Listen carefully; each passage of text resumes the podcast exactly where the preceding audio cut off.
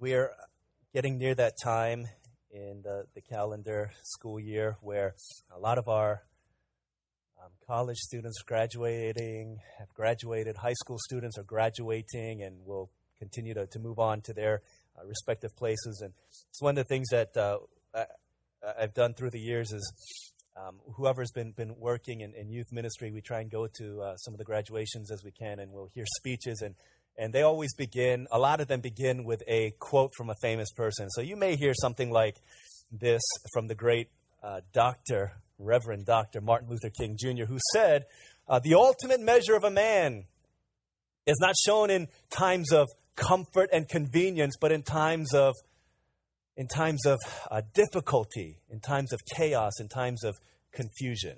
Right? You guys hear? So he said something to that effect. I think the words were different. But he says ultimately, he's saying the measure, the true measure of a person is not where they stand when everything is going well, but where they stand and how they act and how they react and how they respond when things are not going well. You'll hear this oftentimes. Maybe you'll hear this at a graduation speech that you go to. And as I heard that, I used to, I used to think that was so poignant in the way that uh, only great Martin Luther King Jr. could say it. It was so poetic and it was so passionate. And I bought into it.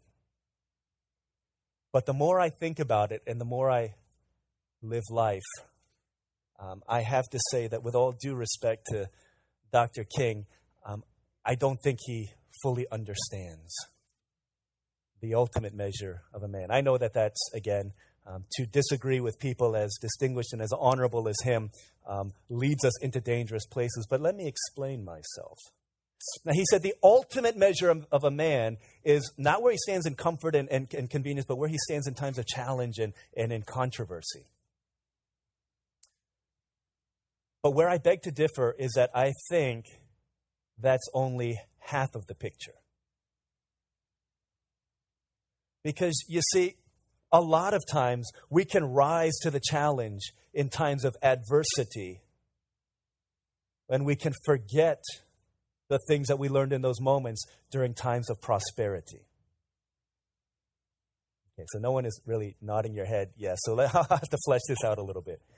What we're going to look at today, we began looking last week or a few weeks back about um, story of King David. Or before he became a king, he was just David. We saw him as a shepherd boy being anointed as king because he had the heart, even though he didn't have the art of a king. He had the heart, and God said, "I'm going to choose him to be my king." We saw him through that heart of depending upon the Lord God being used to slay a giant. Ultimately, all these things pointing us forward to seeing the wonder of King Jesus. And then we saw last week um, his kindness shown to a crippled uh, Mephibosheth, the son of his dear friend Jonathan. What we've seen in David's life thus far is when his back has been against a wall, David has risen to the challenge. When he's just a shepherd boy, nobody gives him a chance, no one gives him a fighting chance, he rises up in faith in God when he's confronted by a giant nine feet tall. He depends on the Lord God. He rises to the challenge and he becomes the victor for the people of God. We see him when he, we didn't, we didn't look into this, but if you read through the, uh, the, the, the places that we skipped, you see David being chased, run after, pursued by the king King Saul, who six times attempts to take his life.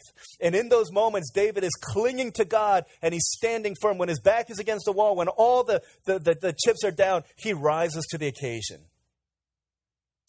In times of adversity and hardship, David shows himself to be faithful. But the question is is that the ultimate measure of a man, or is there another part to it? And this is where, again, I, I, I beg to differ with Dr. King, is that's only half of the story. Because what will David do? Right? What will David do now that he's risen to the top? We saw last week he just he's sitting on top of the throne. Everything is peaceful in the kingdom. All of a sudden prosperity hits. People are praising him. They're saying he's doing a great job. They're they're they're honoring him. he's become the great king and people are saying this is the reason why we asked for a king. And as peace reigns and peace rules over the kingdom of God's people, the question is how will David respond when things are going well. And I'll see, and what I want to show you, and what we will see together, is that the ultimate measure of a man is not shown only when things are going bad, but when things are going well also. All right, 2 Samuel 11. 2 Samuel 11, we're going to read most of the chapter. We're going to um, skip a few verses that um, I'll, I'll, just kind of summarize for us. But I'm going to read um, 2 Samuel chapter 11, starting in verse 1. Uh, to those who've grown up in church, this is a famous passage. To those who are, are of the Jewish faith or Jewish tradition, this is kind of a, a blip on the radar, something that they don't take much pride in. In fact, this is a dark spot in the history of Israel and especially in the life of King David. This is God's word. in the spring, excuse me, at the time uh, when kings go off to war, David sent Joab out with the king's men and the whole Israelite army. They destroyed the Ammonites and besieged Rabbah. But David remained in Jerusalem. One evening, David got up from his bed, walked around on the roof on the palace. From the roof, he saw a woman bathing. Woman was very beautiful, and David sent someone to find out about her. The man said, Isn't this Bathsheba, the daughter of Eliam, and the wife of Uriah the Hittite? Then David sent messengers to get her. She came to him, and he slept with her. She had purified herself from her uncleanness. Right? This is kind of a parenthetical. Before she had slept with him, she had purified herself from her uncleanness, presumably because she was having her menstrual cycle, meaning that she's fertile. Then she went back home. The woman conceived, sent word to David, saying, I am pregnant. So David sent this word to Joab Send me Uriah the Hittite, right? husband of Bathsheba. Joab sent him to David. When Uriah came to him, David asked him how Joab was, how the soldiers were, how the war was going. Then David said to Uriah, Go down to your house and wash your feet. So Uriah left the palace, and a gift from the king was sent after him. But Uriah slept at the entrance to the palace with all his master's servants and did not go down to his house. When David was told Uriah did not go home, he asked him, Haven't you just come from a distance? Why didn't you go home? Uriah said to David, The ark in Israel and Judah are staying in tents, and my master Joab and my Lord's men are camped in the open fields. How could I go to my house to eat and drink and lie with my wife? Surely as you live, I will not do such a thing.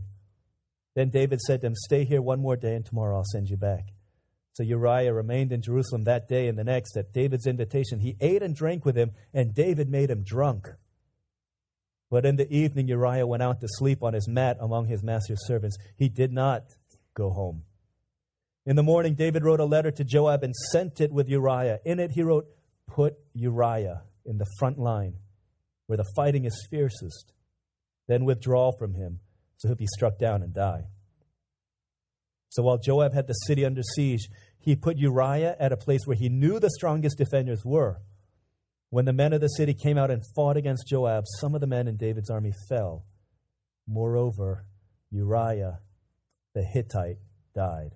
Okay. Let's jump down to verse 25. This is uh, verse 18. They start summarizing what happened, telling messengers telling David what happened. Verse 25. David told the messenger, Say this to Joab Don't let this upset you. The sword devours one as well as another. Press the attack against the city and destroy it. Say this to encourage Joab. When Uriah's wife heard that her husband was dead, she mourned for him. After the time of mourning was over, David had her brought to his house, and she became his wife and bore him a son. But the thing David had done displeased the Lord. Is God's word. This is God's word, even this dark, sordid, scandalous tale of how the greatest king in Israel fell into committing not one, not two, but three breaches and violations of the Ten Commandments, right? To covet, to commit adultery, and then to murder. And so, what happened? Could we not see this coming? Thinking all of life because life is tricky and life is difficult and life can be dangerous. In every aspect of life, there are warning signs that tell us that danger is ahead. When you were driving here on the way to church, the, on the way to this church building, the great majority of us came down this one road and this massive curve, and there's a yellow sign that says there's a nasty curve coming. There's flashing lights telling you to slow down because it's saying if you don't heed our warnings, then bad things are going to happen. This happens in all of life. You ever grow up in an area where uh, you see snakes? In order to determine whether the snake is poisonous or not, you were taught a children's rhyme, weren't you? Red and black, right? Friend of Jack, red and yellow, kills a fellow. Right? So red and black, right? It's okay. If it's red and yellow, you got to get rid of it. You got to get away from it. Same thing happens. You want to tell how the weather's going to be? Right? There's a sailor's tale. It says, Red sky at night, sailor's delight. Right? Red sky at morning, sailors take warning. Right? There are all kinds of built in warnings in this life that tell us that we need to be careful because if we don't heed the warnings, then there could be danger ahead. The story of David, the great king, is a warning, serves as a warning to us. And in his story, the true story, God's written word that tells us of David's fall into the abyss of just awful moral sin, failure. There are three warnings that we need to heed, that you and I need to heed, in order to be protected from the danger that could potentially come. The first thing is he thought he was, he thought the rules didn't apply to him. Okay, he thought the rules didn't apply to him. Chapter 10 ends with the Israelites defeating in this uh, pretty simple, open shut victory over the Ammonites, who at that point, the Ammonites are their worst enemies now. So they've beat them, and they've gone back home because it started to rain.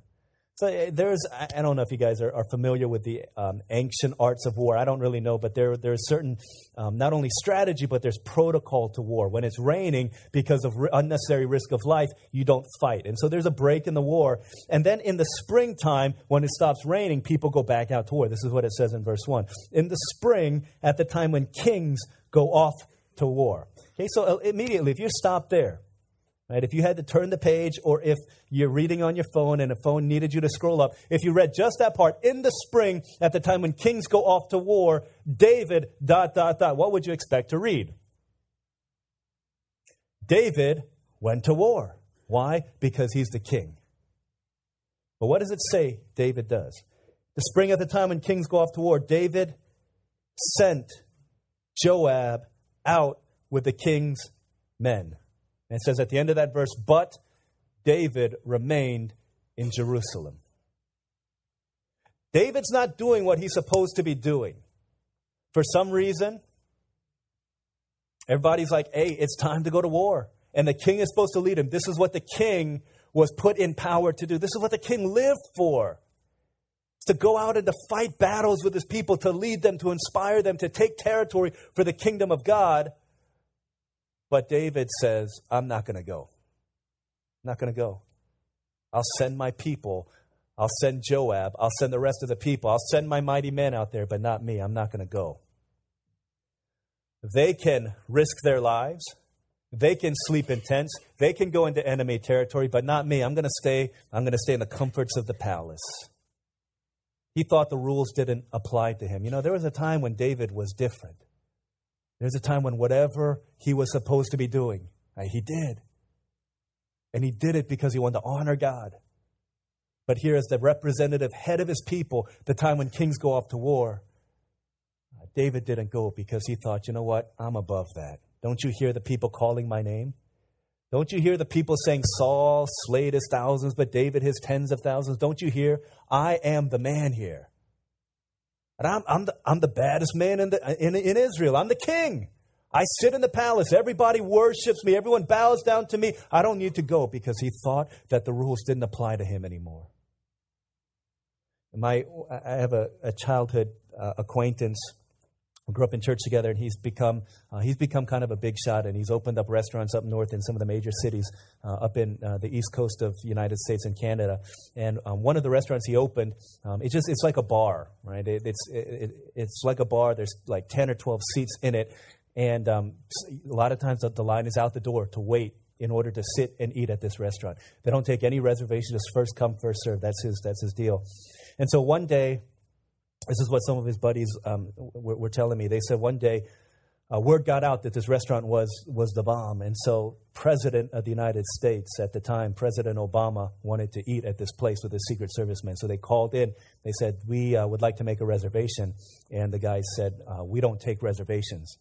He said, Well, we're, we're, I'm the president of the United States. I'm calling on behalf of the president of the United States. and this guy, uh, either it was either David or his friends, they said, You know what? Um, it doesn't matter who you are, we don't take reservations. He said, No matter who you are, right, no matter who you are, you're not above the law. Right? You're not above the law. Even though you're the most powerful man in the world, the rules still apply. That's what, that's what this guy was saying, the restaurant owner was saying to the president.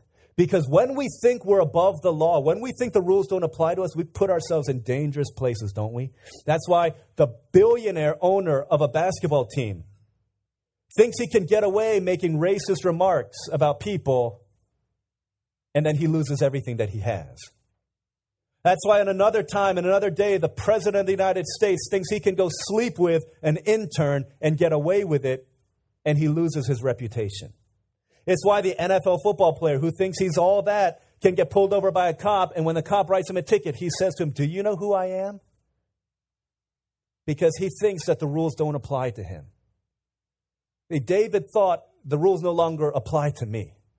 I don't need to be at war. It, it, everyone else, all the other kings need to be at war, but look at me. I'm the one. I'm the one who put the ish in Atahaish. I am the man. I don't need to be out there. Uh, he thought he was the man. And so when he was supposed to be at war, he was hanging out on the palace. And one evening, it's dusk, not nighttime as we think of evening. One dusk, he goes out. He goes out on his balcony. He sees this woman taking a bath. It wouldn't have happened if he was where he was supposed to be. if he was doing the things that he was supposed to be doing, then this sordid tale of twisted events doesn't end up happening. But he's not where he's supposed to be. Again, there was a time when David did everything that he could to be faithful to what he was supposed to do as the leader of his people. But in time, people started praising him. He started doing well. Military, political success ascended him not only to the, to, to the kingship, but to the, just to the pantheon of rulers in that day. Everyone is talking about, oh, David is great and they're saying all of these amazing things about, you know, this can happen not only to kings of Israel, but it can happen to nations. Yeah, at one point, when our founding fathers founded, constituted the rules of this great land, they built it on the principles of Scripture because they knew that they needed to build this land in accordance with the Word of God. But when America became this great superpower, we don't need God anymore. Let's take God out of our school. Let's take God out of this. Let's do these things. Let's go against the will of God. And then you see where we've come. It happens to South, it's happening in South Korea to those of us who have great pride in our South Korean heritage. After the, before the war, we, our country was nothing. Rebuilt by supplies, resources given to us, fed from America and other countries, rose up through, through God's grace to become this great nation, economic power, also spiritual power.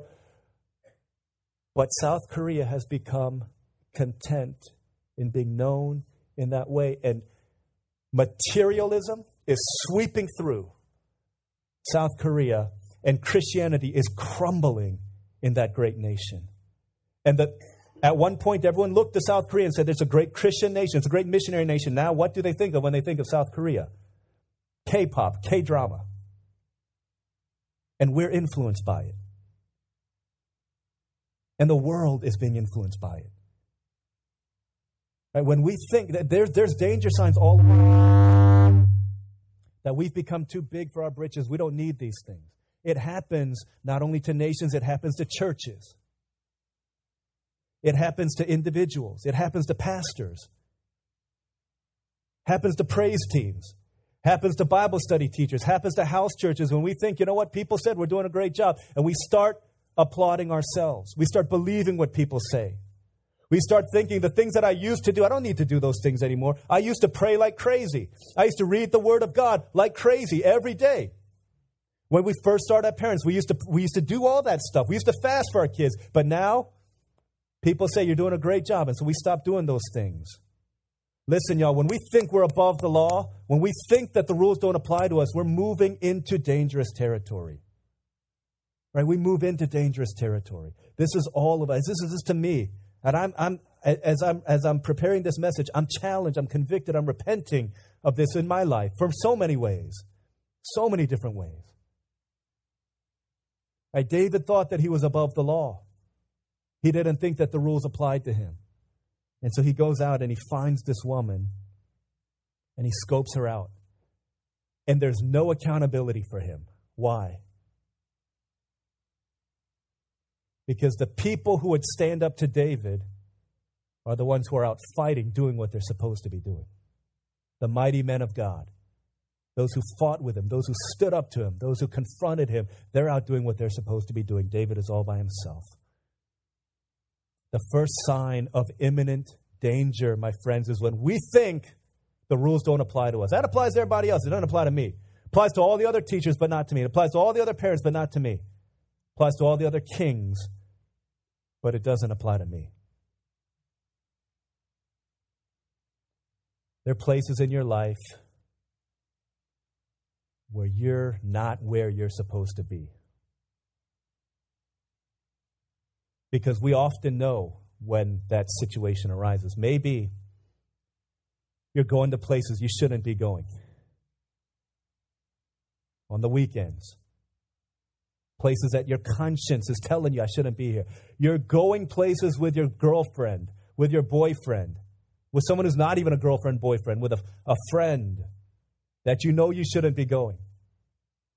You're going to websites, following people on Twitter that you know you shouldn't be following. Because oftentimes that's the first step into danger. When we're in places we shouldn't be, with people we shouldn't be with because we think the rules don't apply to us anymore. Be careful, friends. Be careful. It happened to the greatest of men. The second thing, the second warning that we see here, not only that, but that his heart, his heart became hardened to the things that used to move him.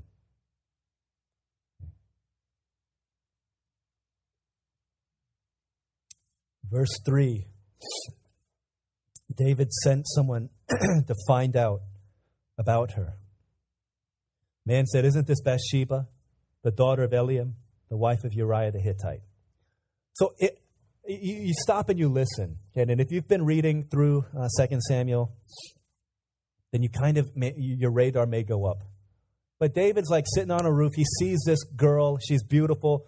The, the Hebrew language says the woman was beautiful. And at the end of that, it says, very beautiful. This is who she is. Very beautiful. He goes and he says, Who is this woman? And someone comes back, and, and the tone in which he says it, you can just kind of read into it. Says, Are you kidding me? Don't you know this is Bathsheba? You know, this Bathsheba, and look at what it says. He says, The daughter of Eliam and the wife of Uriah the Hittite. After hearing this, the first thing David ought to be, he ought to be like, is I was just, I, I just wondered who she was. I wasn't going to do anything with her. I mean, just messing around. Simple question: Who is she? I was just wondering. I mean, I wanted to send her congratulatory robe that she's so beautiful and she's naked or something like that. But who? Why? Out of all the people, all the people in Israel, she's an untouchable. Why? You look in 2 Samuel 23. Okay, check this. Isn't this Bathsheba the daughter of Eliam? 2 Samuel chapter 23, verse 34, right? Well, no. Let me, let me preface it. We talked last week about David's table. Mighty men sat around the table. And all these mighty men of God, they're the ones who, when David was being chased by Saul, they were the ones who stood with him. giving him strength. They're the ones who, when David was being ridiculed and mocked, they stood up for him. They're the ones, there's this one point in, in 2 Samuel 23, it talks about the exploits. One of them killed 800 men. They, they did all of these, these, these mighty exploits, and they were loyal, fiercely loyal to David. They would lay down their lives. There's a time when David and his people are, are camped out there at war with the Philistines, and the Philistine garrison is, is, heavily, is heavily guarded. And David says, I just want a drink of water from that. Just, I just want a drink. He wasn't asking anyone, just said, Oh, the waters of that place are just so delectable, and I just want some of the, that water. Just said it. And these three mighty men of God said, The king's wish, whispered wishes, become our command. So as they broke through, three men broke through the Philistine garrison. They brought water from that place and they brought it back to David, and David was so moved. He said, Is this not the blood of my men who risked their lives for me? But how could I drink this? And as an offering to them, he poured it out before. This was, this was a mighty man of God. Now it says that David finds out, they say, Isn't this Eliam? Verse, uh, chapter 23. If you look in chapter 23. Verse 34. It's listing, well, verse 24. Verse 24. 23, 24. Among the 30 were Asahel, the brother of Joab, and on and on it goes. Verse 34. Uh, Eliphalet, son of this, and then Eliam, son of Ahithophel, the Gilonite. Bathsheba is the, is the daughter of one of his 30 fierce, fighting, mighty men who surround his table. Second thing, son of Ahithophel. When you read when you read about who Ahithophel is in chapter 15, it says that Ahithophel is David's uh, primary counselor. Whenever David had a decision to be made, he would count, consult with him. Bathsheba is his granddaughter. That's two strikes, as if that's not enough. The servant goes on and he says, Is this not Bathsheba, daughter of Eliam, and the wife at that point, you got to say, okay, my bad. I was just playing around, just messing around. We're just kidding here. But he says, wife. And then he goes on. He says, the wife of who? Uriah the Hittite, another one of David's mighty men.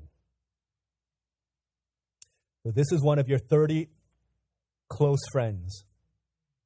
Two of your 30, think about your 30 closest friends, people who would lay down their lives for you. One of them, this is his wife. The other, this is his daughter. So, what does David say?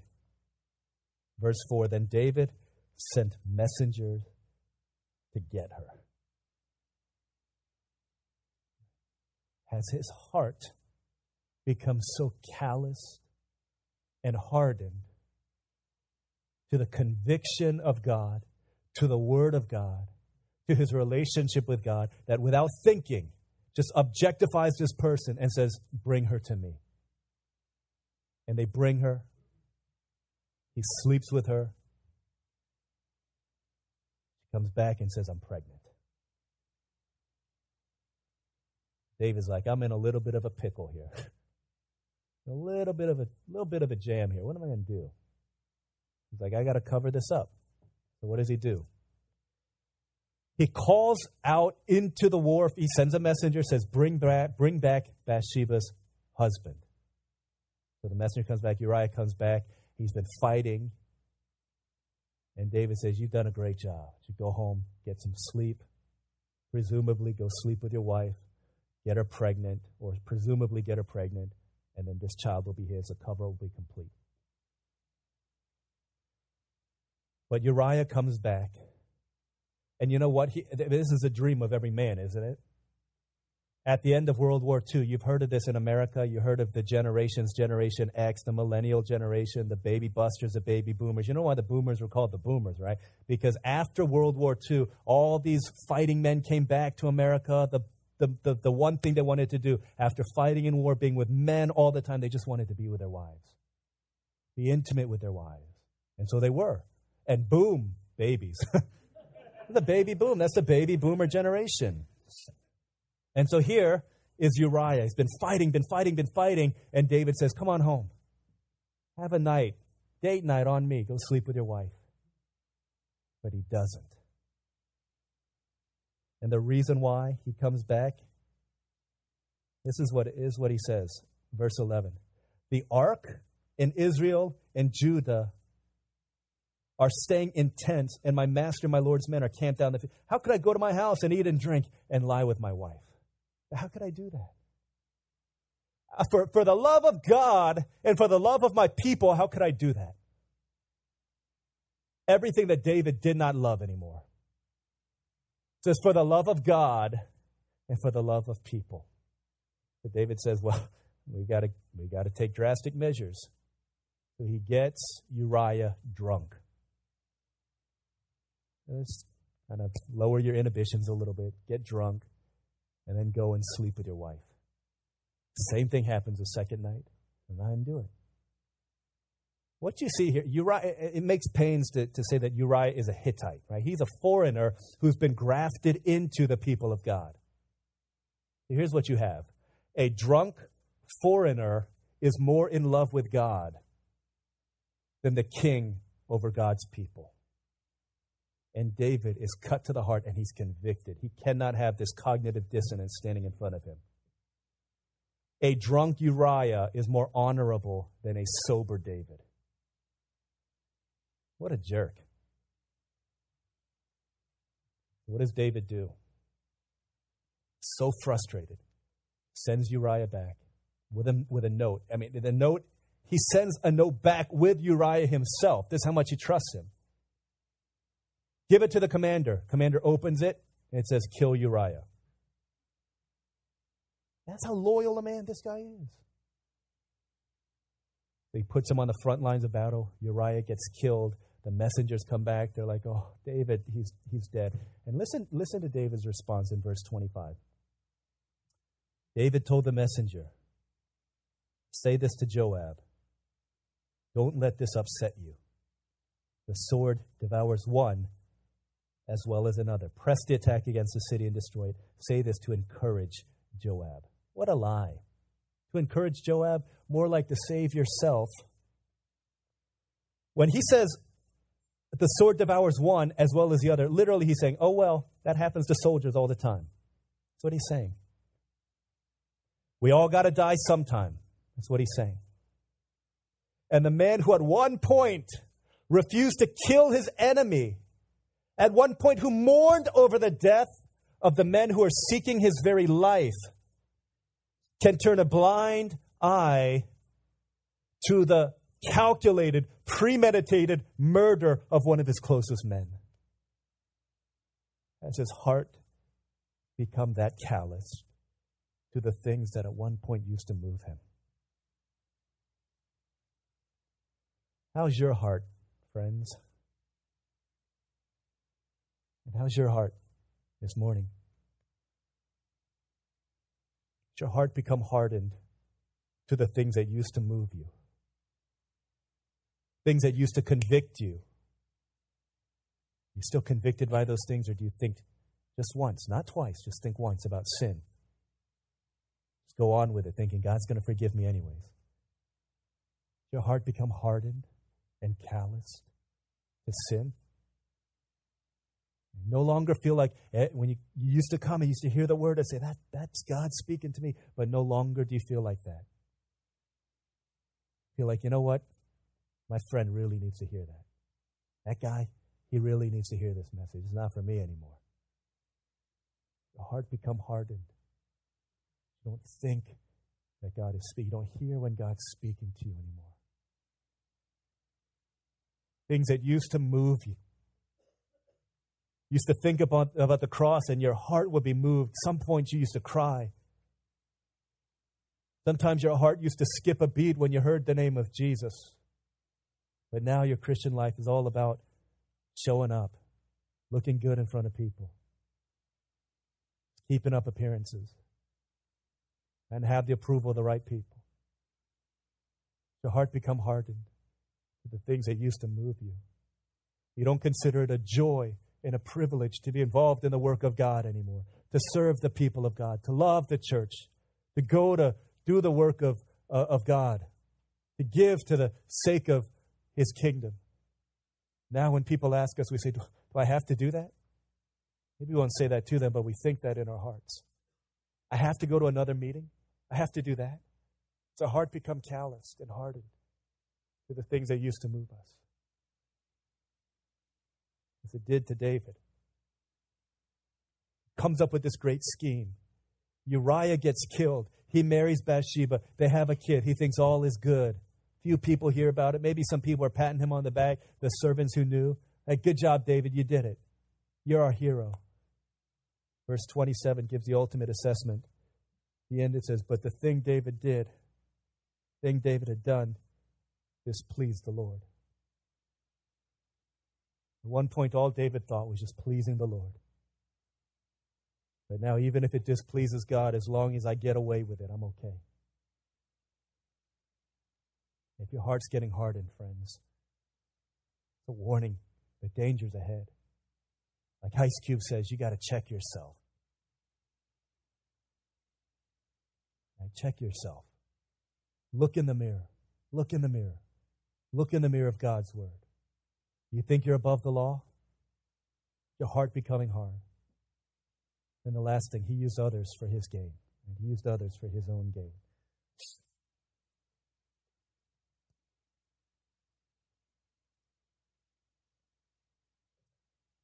you look at you look at what it says, if you go through this chapter, the word that constantly says is that David sent and David took. He sent and he took. And when you read in 1 Kings chapter 8, when the Israelites said, We want a king, through Samuel, God told the people of Israel, This is what the king is going to do. This is what your earthly king is going to do. He's going to take your sons, He's going to take your daughters. He's going to take your land. He's going to take your, your grain. He's going to take your food. He's going to take all of these things from you because that's the nature of earthly kings. And when they said, We still want a king, what they're getting in David is what they asked for. We want a king. And even though out of all the people that could have been king, this is the one that God approved of, he's still jacked up. And he still takes instead of gives. See, the reason why God gave a position and power and possessions to David is the same reason he gives these things to you and to me. Why? Why does God bless you with a position of influence? Why does God bless you with positions and affluence? Why? Not so that you could take from other people and exploit them, but so that you might give to other people. That you might serve, that you might use the voice that you have to be a voice to people who don't have it. That's why in God's kingdom and God's economy, you have those things. Your influence and your affluence have been given in order that you could bless other people, not so that you could take from other people. You know this, right? You, there's an eyewitness news report that came out on the news two days ago. I think it was Channel 9 News here. This guy got pulled over by a cop and he recorded the entire incident. And through that, an investigation was opened up on Orlando police. And it, it said basically this guy didn't do anything wrong, but the cops, because he wasn't listening to them or he wasn't doing what they told him to do, they said there's been this rash of instances and over hundreds of instances where this new crime, this, this, this crime has been written up on so many occasions, way more than, than before. It's called um, uh, resisting arrest without violence. So basically, what the eyewitness news report is saying is that these police are using their power in order to bully the average citizen. How does that make you feel? Makes you feel like you don't trust cops anymore, doesn't it? You feel like when you're in trouble, you don't go to, where do you go? Where do you go? Because when people use their power to harm and use it for themselves, it doesn't instill much confidence in us, does it? This is what David's doing. He's got all this power that God has given to him. But instead of using it to bless other people, he uses it to take. As we'll see next week, it's just it's just terrible. The injustice that David is is doling out upon Uriah, Bathsheba, and ultimately upon his people, and ultimately to God. And so David, instead of giving, instead of using his power to bless, instead of using his power to minister, uses it to manipulate for his own gain. So let's pause for a second. Let me ask you a question. If you're in ancient Israel during this time when David is your king. And word spreads right, that this is happening. How do you feel? Huh? Hurt? Okay. Betrayed, right? Disappointed, angry, upset, scared, maybe. Probably the same thing you feel when the heroes of your day fail you it's the same feeling when kids who grew up watching Hannah Montana and just loving her as a role model.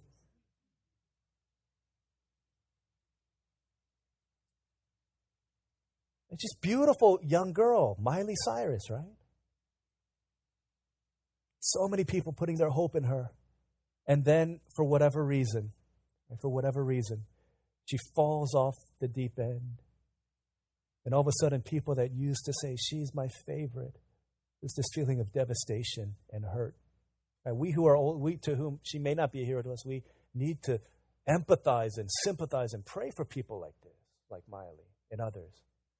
There's a, there's a, there's a sense of just colossal devastation and, and disappointment. It's, just, it's the feeling we get Lance Armstrong in a sport riddled and checkered with cheaters.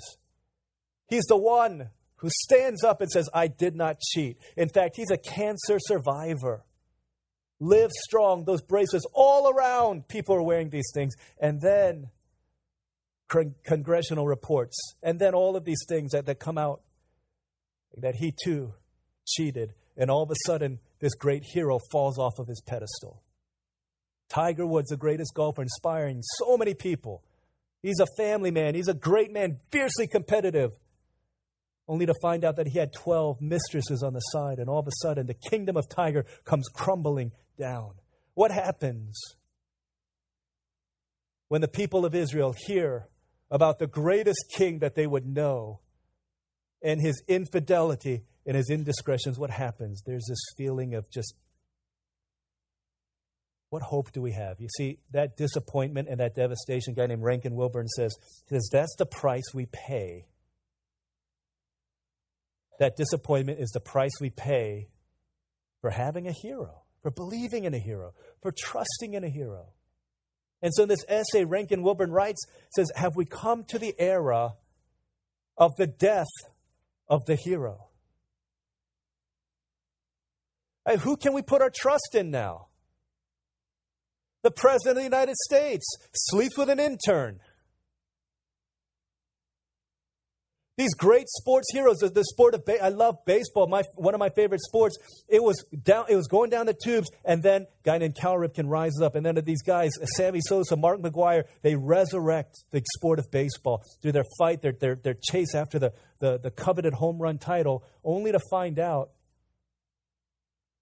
that these saviors were the biggest failures, biggest of sinners, juicing up, taking steroids, even when they looked at a camera, looked at uh, con- Congress and said, looked at, at, at people, the investigators said, I've never touched performance enhancing drugs ever before in my life.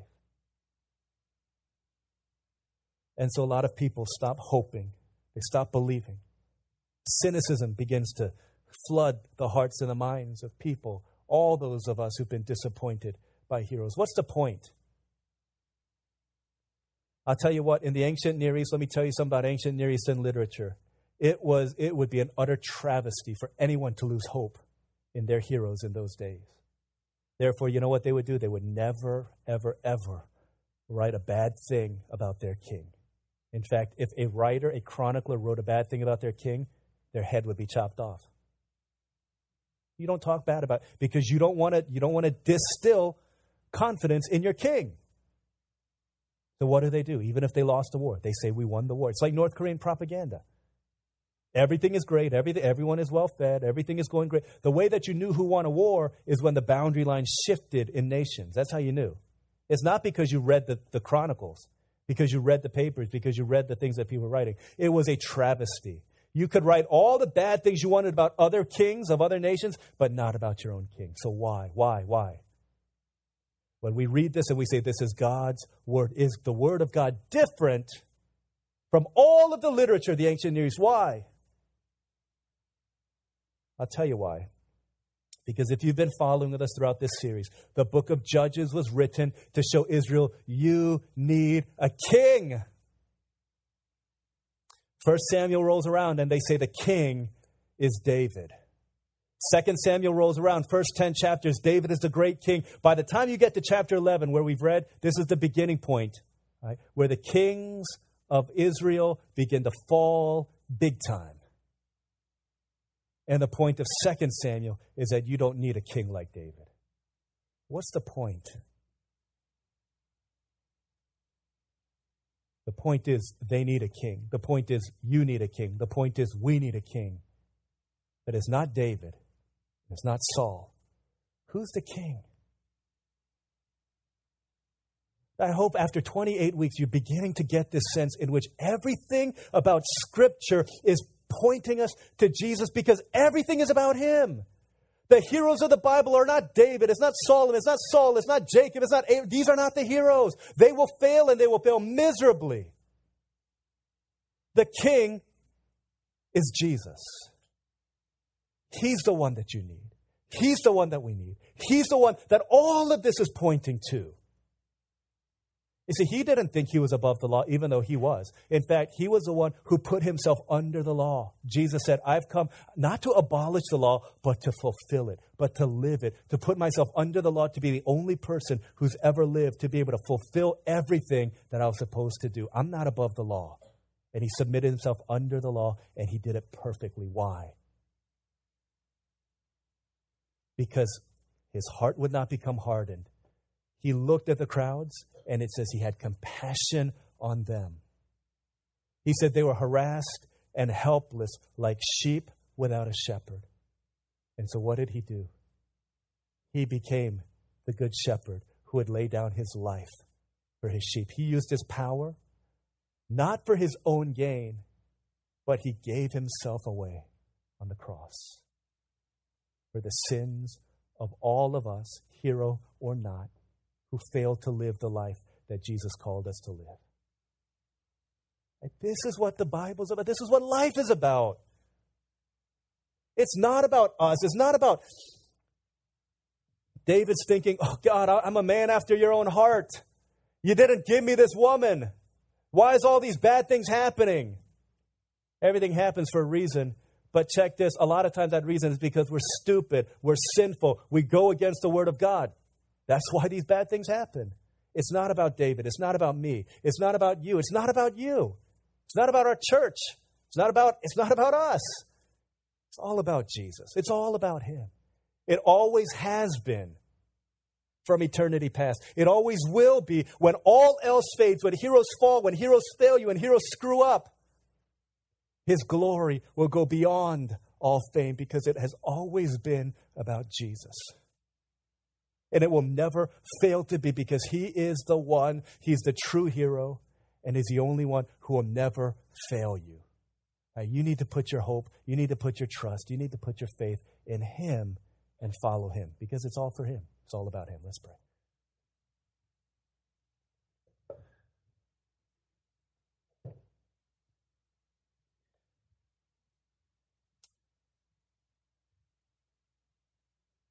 Guys, this is about Jesus. For us to think that this worship service is about my feelings, what I can get out of it, that's not of primary importance. Primary importance is we're here for Jesus, to celebrate Him, to honor Him, to love Him, to sing of all He's done. And as we do that, because that's what we were made to do. Because He's the hero that we were made to worship. When we worship Him, that's when we receive the blessing. It's a byproduct. But when we come thinking this is all for me, you never get it. You never get it. You never get the blessing. You never get the pleasure. Because pleasure is always a byproduct of putting Christ first, of worshiping Him. Always, always is.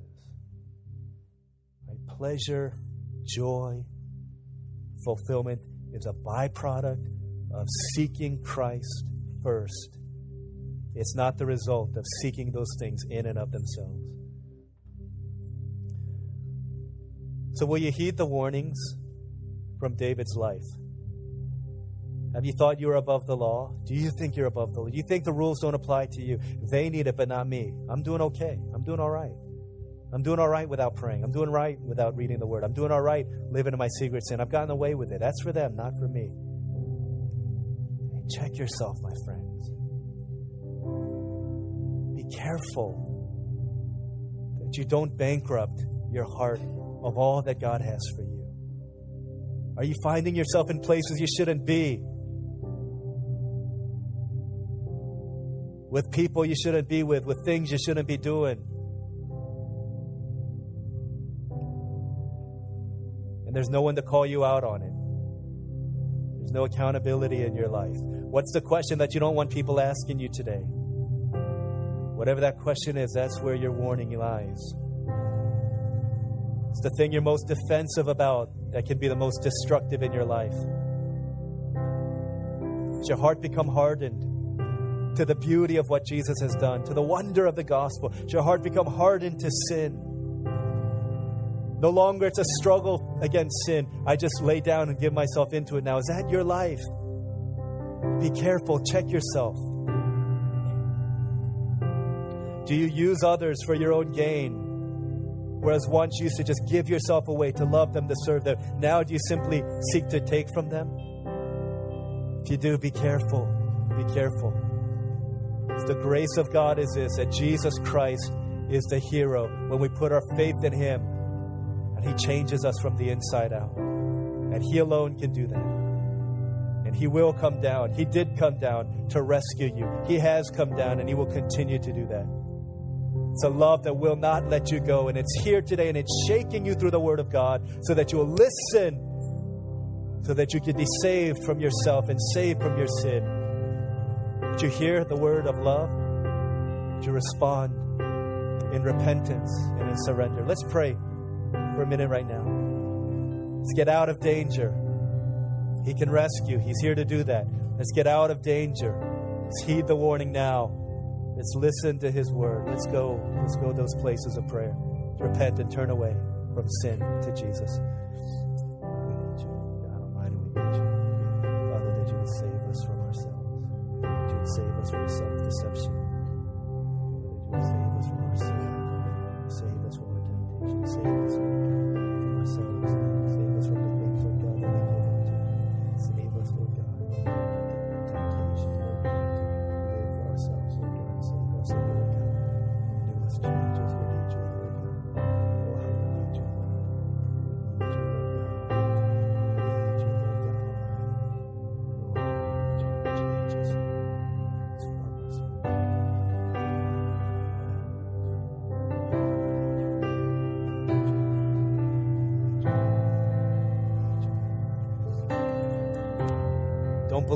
Devil's lie that it's different with you. Don't believe the lie that you can get away and be okay. Don't believe the lie that you can cuddle with this sin and it won't hurt you. Don't believe the lie that it's just between you and someone else. don't believe the lies. Let's come to the light. Let Jesus rescue us in his abundant love.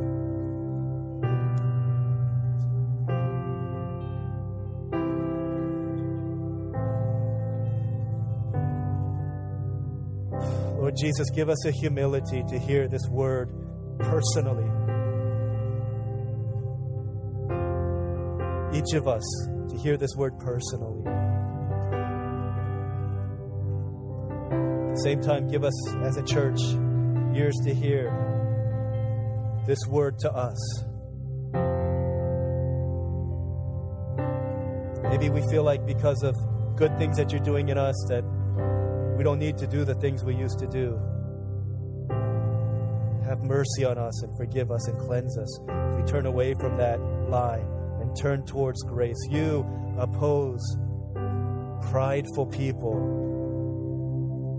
but you give grace when we humble ourselves before you and express our desperate need for you. Father, we thank you that you didn't come to people who had it all together. You sent your son Jesus to come in love to a world that was broken, that deeply, desperately needed you. And we got into your family because we acknowledged our need for you. That need doesn't disappear because we're yours. That need actually continues to intensify. We find ourselves continually needing you, continually needing to be saved, not only from our badness, but from feelings of goodness that think we don't need you anymore. Lord, that you would have mercy and that you would cleanse us, renew, revive, restore your work in us. Come down, rescue us from ourselves, from ourselves, from our sin, from our self delusion, our deception. Help us to rise up in wholehearted dependence, surrendered to you. Lord, we need you. Help us. We confess these things as our declaration of trust in you. In Jesus' name we pray.